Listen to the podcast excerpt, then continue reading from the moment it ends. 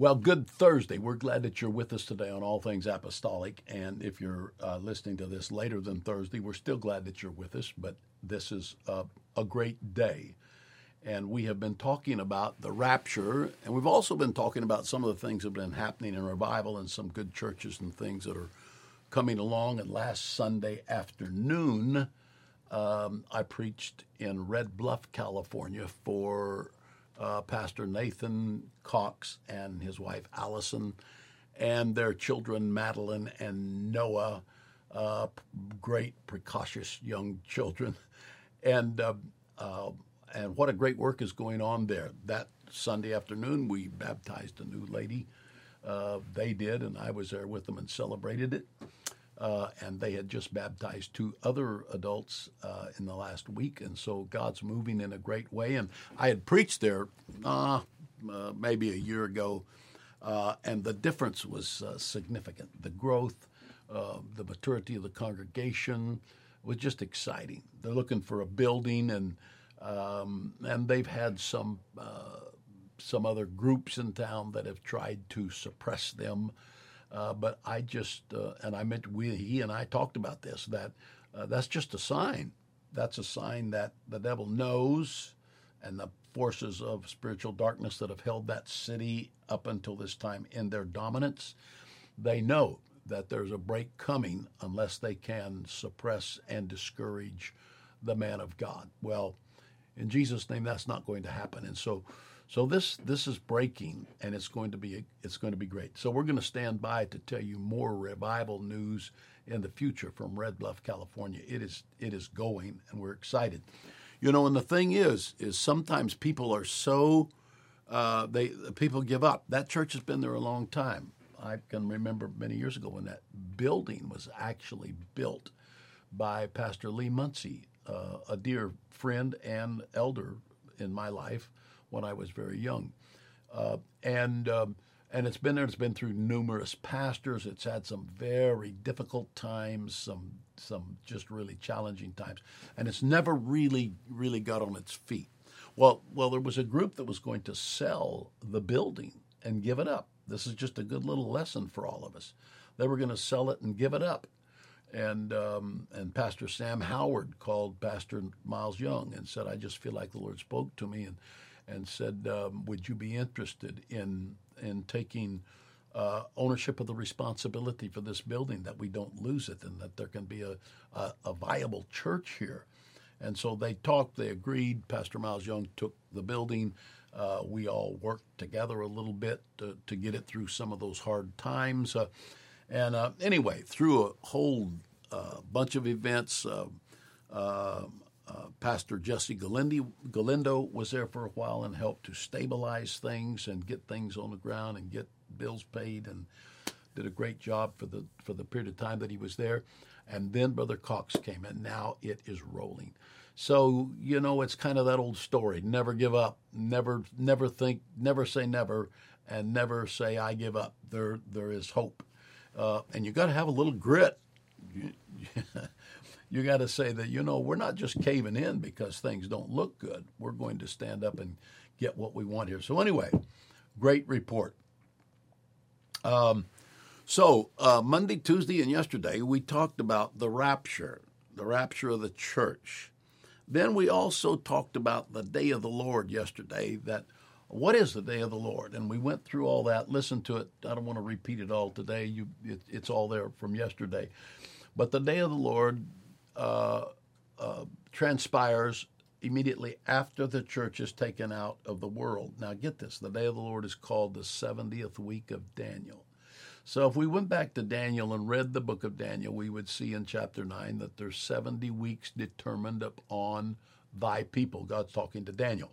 70 weeks are determined upon thy people, which is the nation of Israel.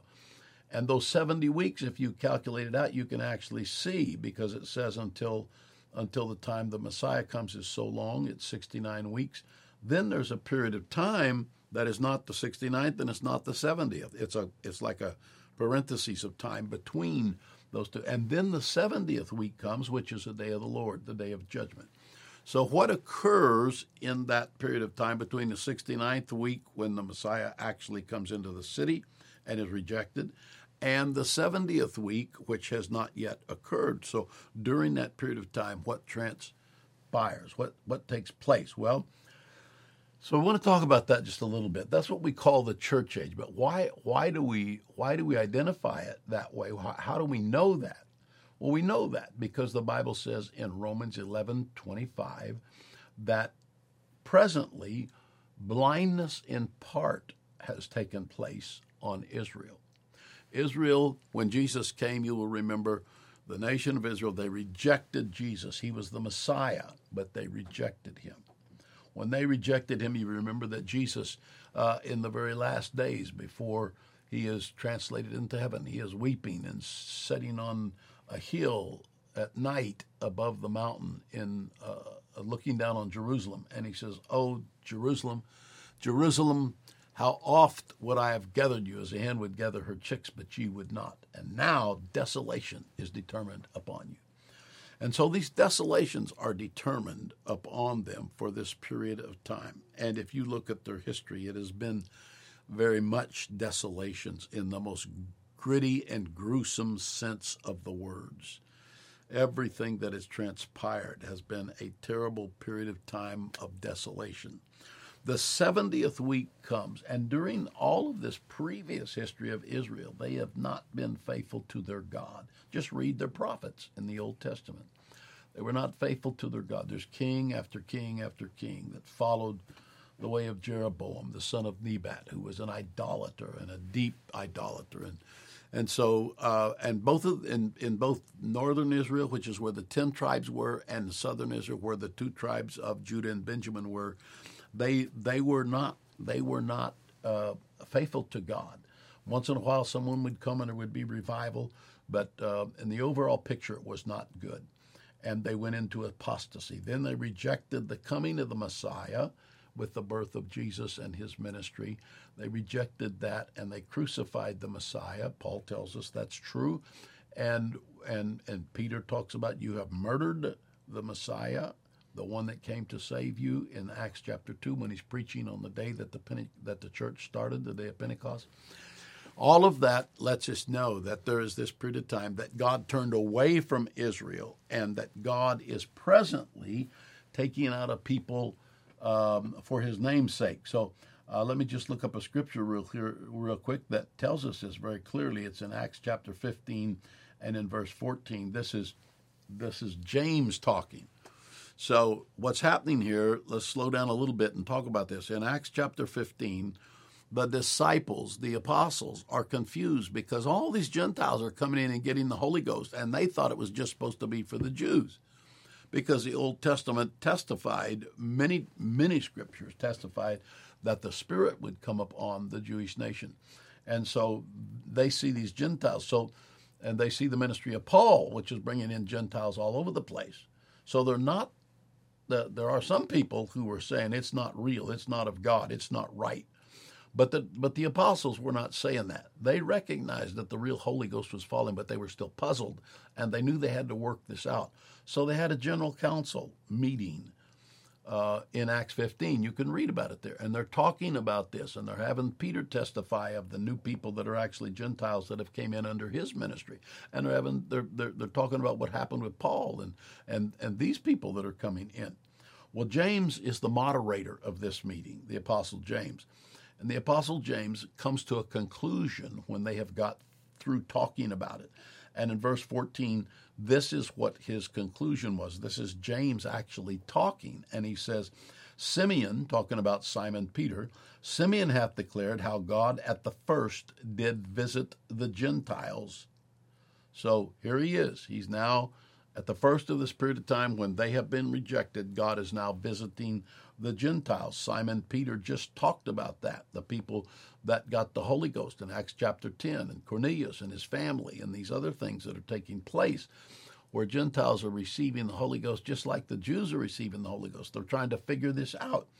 And he said, Simon hath declared how God has now chosen to take out Gentiles, take out of them a people for his name. Okay, so these people are people taken out for the name of the Lord. And to this agree. Now, to validate what he's saying, he goes to the Old Testament and he goes to Amos and he says, although it doesn't say Amos here, it is in Amos. He says, And to this agree the words of the prophets as it is written. After this, I will return and build again the tabernacle of David, which is fallen down. So he's taking out a people for his name's sake. And then he says, After this, I will return again and rebuild the tabernacle of David. Okay, so what is the tabernacle of David? So after he has taken out of the people, uh, uh, uh the Gentiles, for his name's sake, which started on the day of Pentecost, and then it was Acts chapter 8 where it's Samaritans, and then it's Acts chapter 10 where it's Cornelius, which was the witness that Peter brought to this meeting that we're talking about in Acts 15. He said, This is what happened. And he got the Holy Ghost, and his family got the Holy Ghost. And, and they are saying, Okay, well, we got to figure this out. And so, so James comes to the conclusion by looking in the Old Testament and by taking the witness of the Apostle Peter, and he says, Okay, he is taking out a people for his name's sake. After this, after he takes out a people for his name's sake, he will return and rebuild the tabernacle of David. So, so the church age has a start point at the day of Pentecost and an end date when he is through taking out a people for his namesake. This select people called the church. It's not Israel. It's not a replacement for Israel. It is a people for his namesake. It starts with the falling of the Holy Ghost in Acts chapter 2. It ends with the Holy Ghost in those people, snatching them out. That's the Greek. Snatching them out. That's the that's the rapture.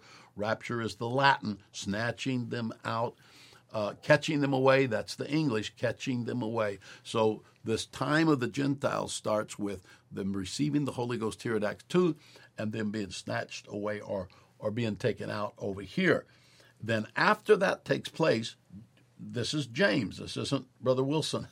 this is James. He says, After that, I will return and build again the tabernacle of David, which is fallen down, and I will build again the ruins thereof, and I will set it up. And so, why did he say the tabernacle of David instead of the tabernacle of Moses? Because the tabernacle of David had actually the tabernacle of David replaced the tabernacle of Moses in the Old Testament. The tabernacle of Moses was identified with somberness. It was identified with death, killing all the all of the sacrifices. Um, it didn't. It was not identified with music. It was not identified with joy. It was not identified with dancing. It was not identified with celebration. Which all of those things were part of the tabernacle of David. This is actually a prophetically precursor to the Pentecostal experience coming through the tabernacle of David's total fulfillment in this period of time when the Spirit is going to fall on the Jews. This is the church is gone, has nothing to do with the church.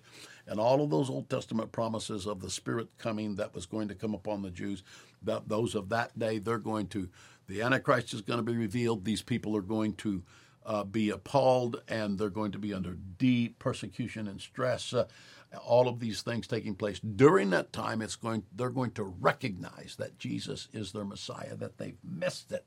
They've missed it.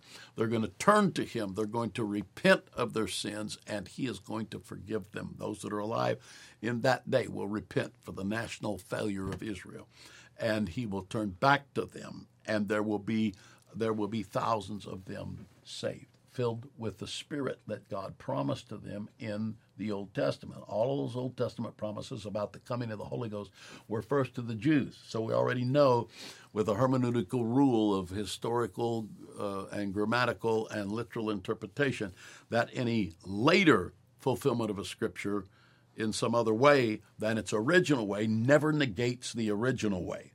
The original way that scripture was given, the original people it was given to, is never negated by the fact that, like in this case, the church receives the Holy Ghost, which was promised to Israel, because God is taking out a people of the Gentiles for His namesake, because they forsook Him, and so, um, and so after the church age, God will turn back to Israel, and they will receive what God promised to them. Those are promises that God gave that are never negated, and they will they will they will be saved. The 144,000 will be saved. The 144,000 will become evangelists to the entire world. They're already everywhere in the world. It's not like the church where we have to send missionaries. They're everywhere in the world, and they own all the banks, and they and they have the money and they know the languages and they are enculturated in those cultures. All of that stuff. There's no learning for them. They just they're already there and they will be the evangels, and there will be people that believe them. And it's a great throng. It's a great throng. How do I know that?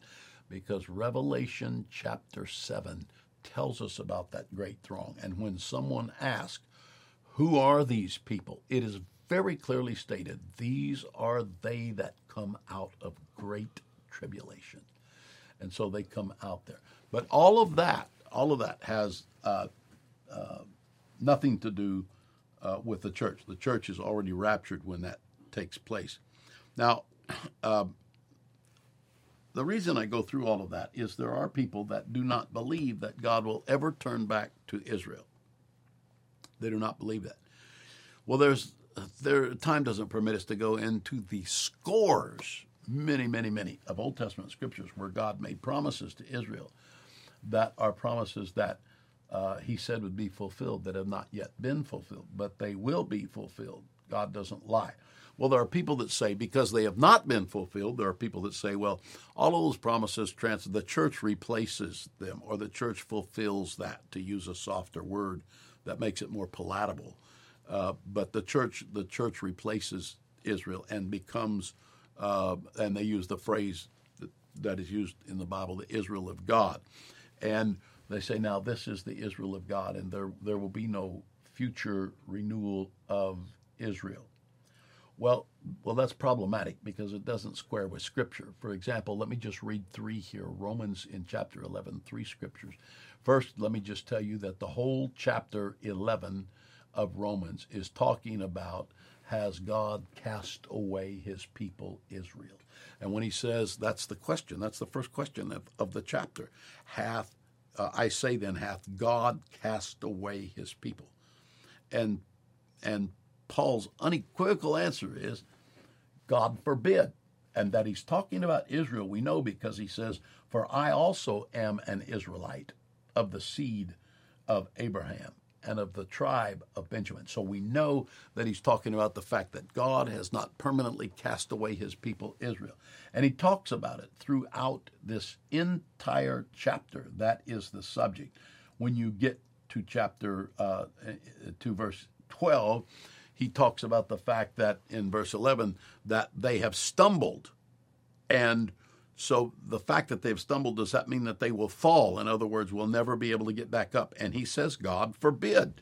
He said, but rather through their fall, through their rejection of the Messiah, salvation has come to the Gentile. That's us in the church, for to provoke them to jealousy. So in God's mind, He's going to give it to us and we receive it. We don't have the covenants. We don't have all the stuff, the promises. We don't have all the stuff that was given to Israel, but we receive it anyway we take it anyway. And so he says that's used to provoke the Jews to jealousy that the Gentiles got it. But it, then he says this, notice this in 11 12 of Romans.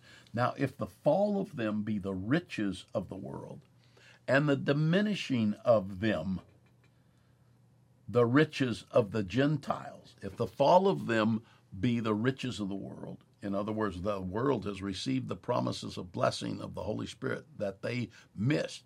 And if the diminishing of them means the riches of the Gentiles, they're diminished, we have received the promises of God as Gentiles.